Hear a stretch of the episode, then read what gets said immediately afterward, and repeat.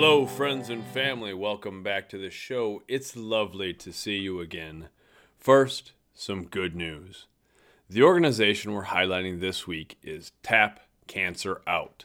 This is a Brazilian Jiu Jitsu based organization working to combat cancer. Since the organization was founded in 2011, they have donated over $3.5 million and they continue to raise more and more money each year. In 2021 alone, they raised $1.2 million. They do this through a number of means. They host events, they host jiu-jitsu tournaments, they sell merchandise and equipment like gis and rash guards, also general apparel, t-shirts, hats, things like that. I was looking for some BJJ, Brazilian Jiu Jitsu specific nonprofit organizations because training in martial arts has been a big part of my life since I was five years old, starting in more traditional taekwondo. And Jiu Jitsu really came into my life later in life, but it's become a passion of mine, a love of mine. And there are people who are using this great art form to give back, raise awareness, raise money. If you get a chance, check out tapcancer.org. There are many ways that you can support. This is Family Time 103, and we're talking about intrinsic motivation. In class this week, we're going to talk about extrinsic motivation and intrinsic motivation. Essentially, extrinsic motivation is being motivated by external factors, either trying to receive a reward or trying to avoid some sort of punishment or some sort of negative consequence. Extrinsic motivation isn't entirely bad. When I think of it in a school setting, it starts when we're young, when we're in elementary school, and we get to do things like clip up on the color chart for good behavior, or we get a sticker, or we get some sort of treat. That's extrinsic motivation. We're getting some sort of little reward. Or on the flip side, we get yelled at or we have to stay in from recess. That's also extrinsic motivation because we're receiving some sort of punishment and we want to avoid that. Extrinsic motivation is something that we see throughout our entire lives. In a business setting, we have extrinsic motivators like a pay raise or a promotion or a new office, something like that. Those things are extrinsic and they're not bad. We can enjoy getting rewarded and we it's natural for us to not like to get in trouble, to avoid punishments, those sorts of things. But ideally, we want students, I want students, I want athletes who are primarily intrinsically motivated. The tricky thing with that is it can be hard to find a way to tap in to that internal desire. Because that's what intrinsic motivation is. It's it's something from within that drives us to succeed at our chosen endeavor. It's us sort of being task oriented and, and wanting to be successful for ourselves. I really believe that type of motivation is in everybody. And when I see students in school who maybe get disillusioned with academics. I think a lot of that has to do with the fact that sometimes we kind of kind of beat it out of some of our students in some way and that's I don't think that's usually intentional. But sometimes in school we're we're trying to fit students into certain boxes. We do this in life we think, okay, everybody has to do this thing and we need to stand in line and we need to raise our hands. And I'm not knocking those things. I work as a teacher, I work with multiple grade levels too, and we have to have rules, we have to have structure, and people desire structure to a point. Giving structure and guiding students lets them know they're cared for. Lets everybody in our lives know we care for them if we're providing them some structure. We're not ignoring them. I think people really desire some level of discipline in their lives. So I'm not I'm not knocking the structures that we use because they're necessary, especially when you have 30 students in a classroom and they all have their own individual needs and challenges and problems outside of school. We have to give some some blanket rules and some blanket structure to everybody. But ideally, we work to find ways to tap into the intrinsic motivation that we all have. I think of all of us at our earliest stages in life. We want to learn. We're curious about everything when we come into this world. We're burning to learn.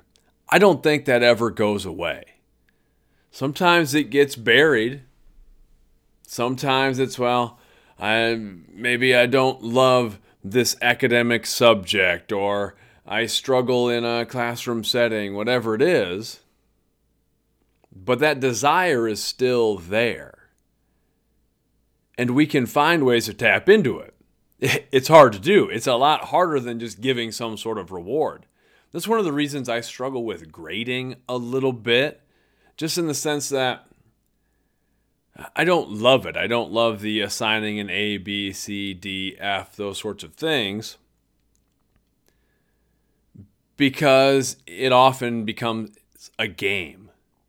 A game to get the A or to simply pass depending on where on that spectrum certain students fall. And it becomes a game of like, what do I have to do to get blah? What do I have to do to get an A? Just tell me what I'm supposed to do and I'll do that. Or what is the bare minimum I have to do so that I can pass the class and I can move on? Where our focus should always be on learning. And I understand that we don't naturally gravitate gravitate toward every subject. Not every lesson is going to be our favorite.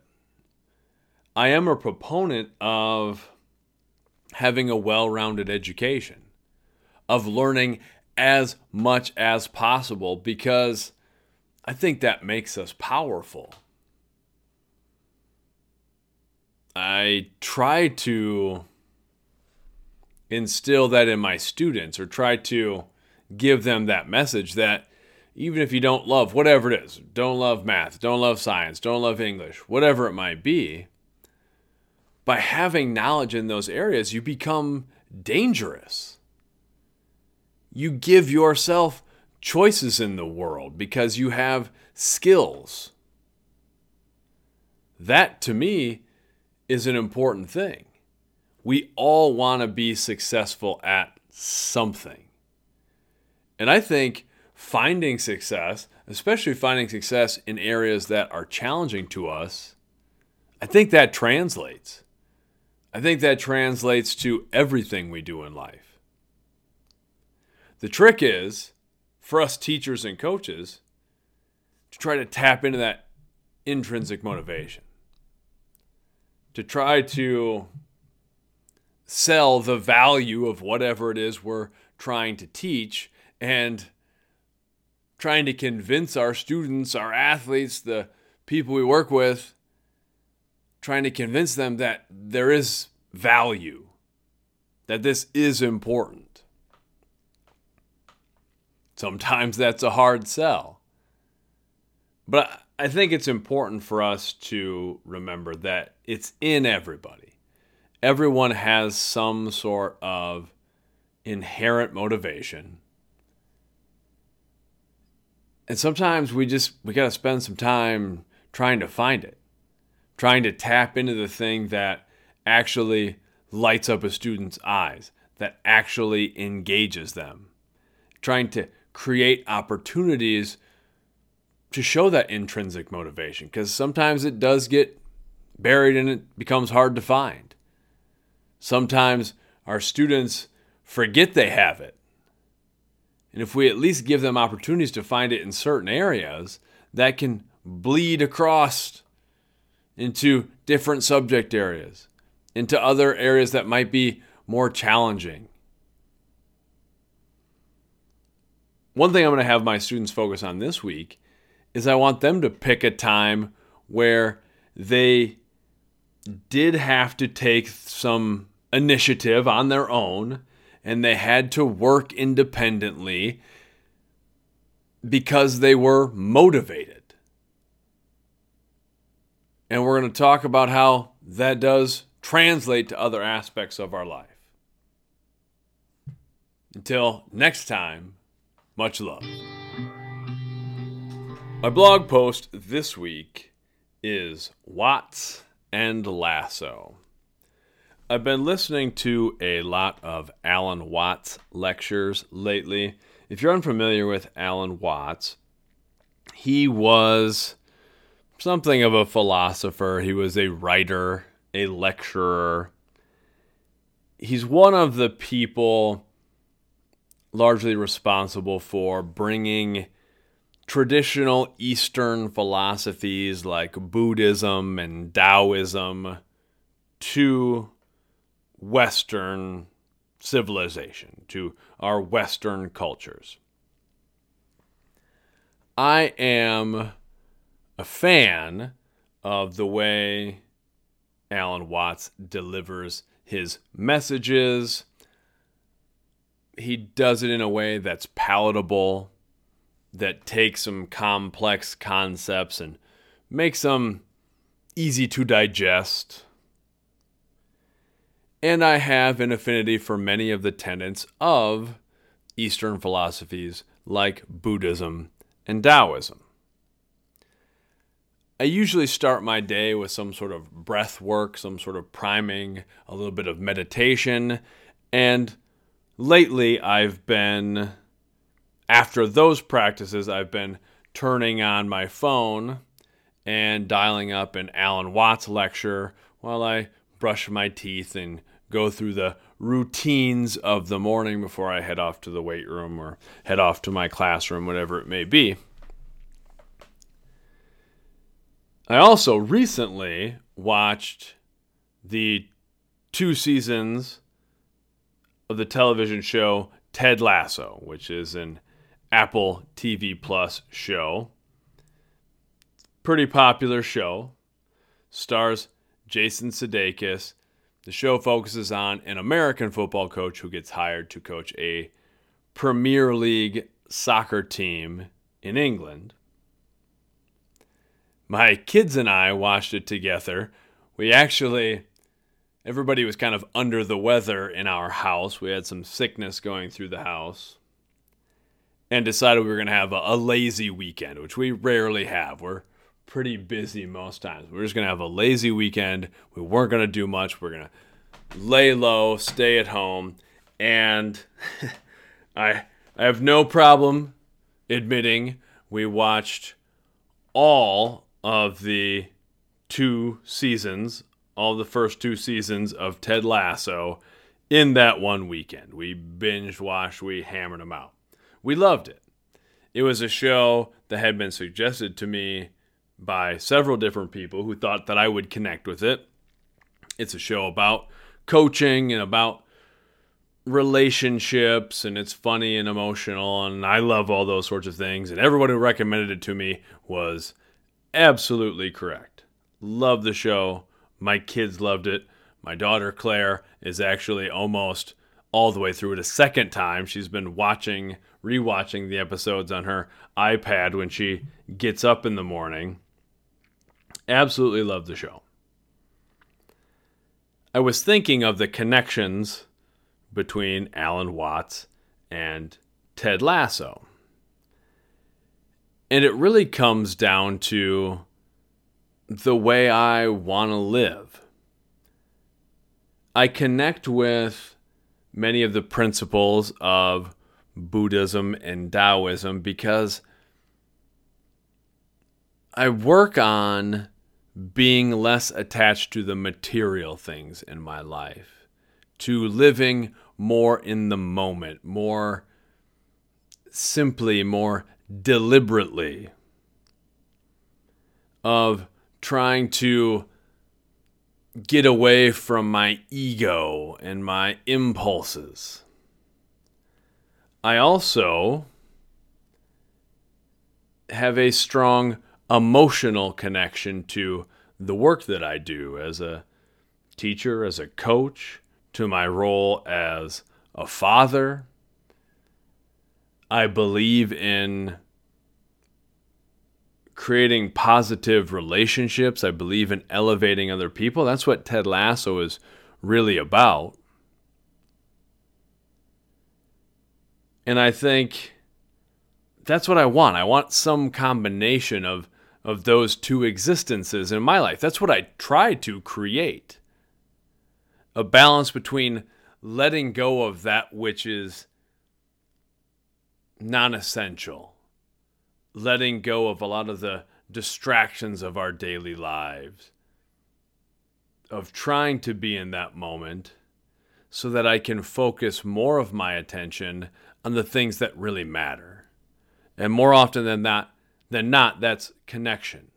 It's connections with my kids and my students and my athletes and my friends and my my siblings, my parents, my everybody around me. That's what I, I want. I want those positive connections. And even through this work, I want to try to put some positivity into the world. And I want to help people think and feel. And it's a way for me to process my thoughts and feelings.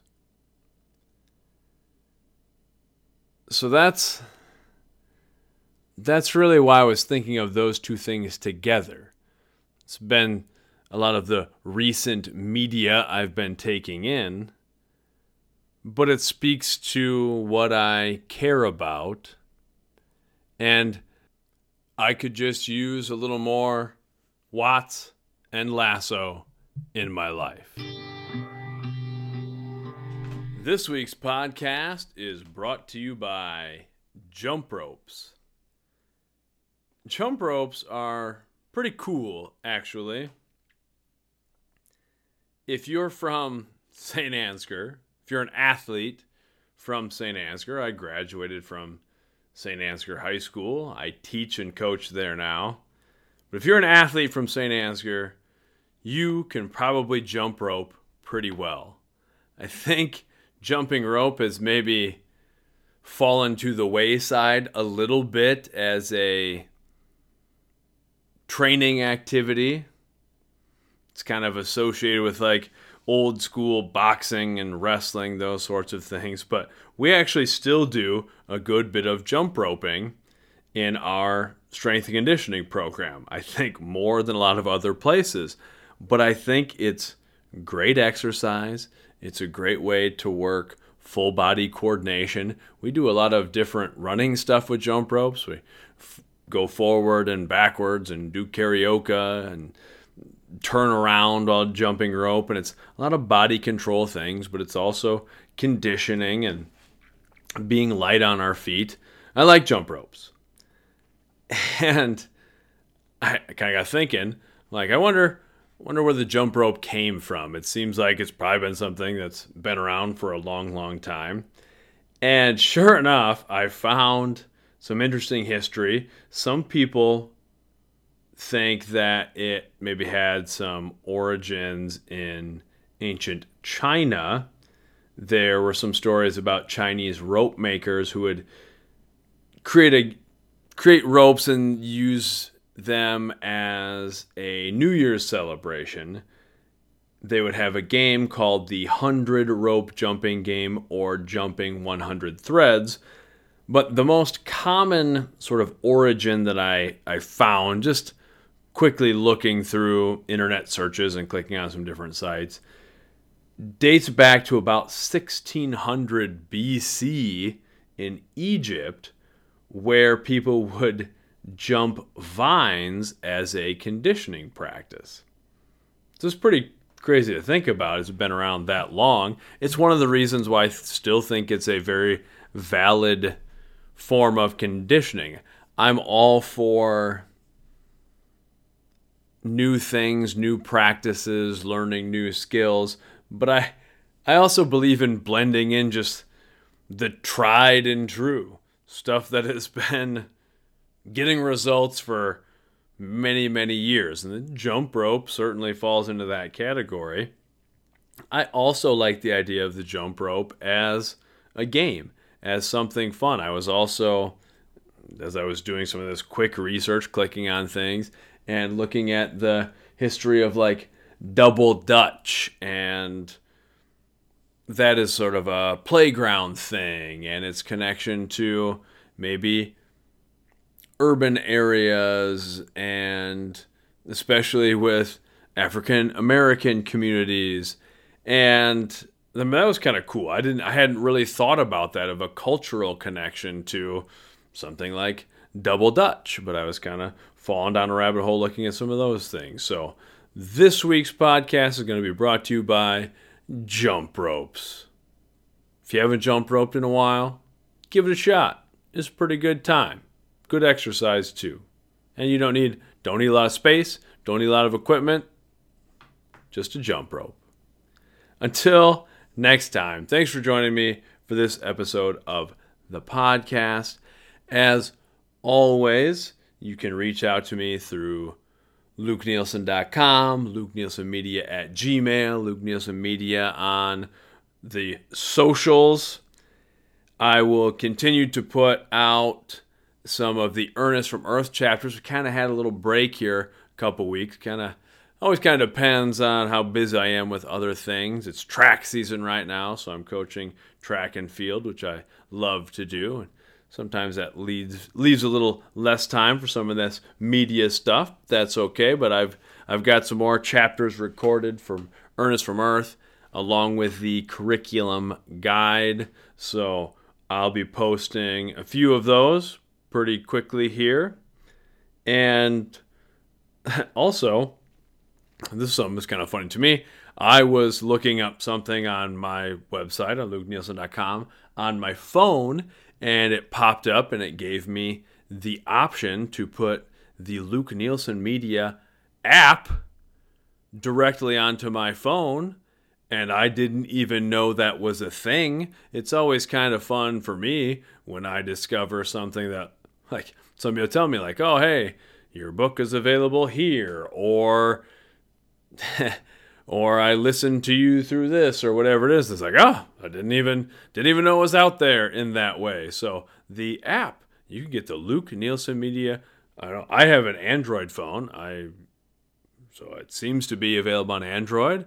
I'm curious. I imagine it's available on iPhone too. I don't know. I didn't even know it was an option but it's pretty cool. You can get the little app, the button, click right on it, and it comes up with whatever's new on the website.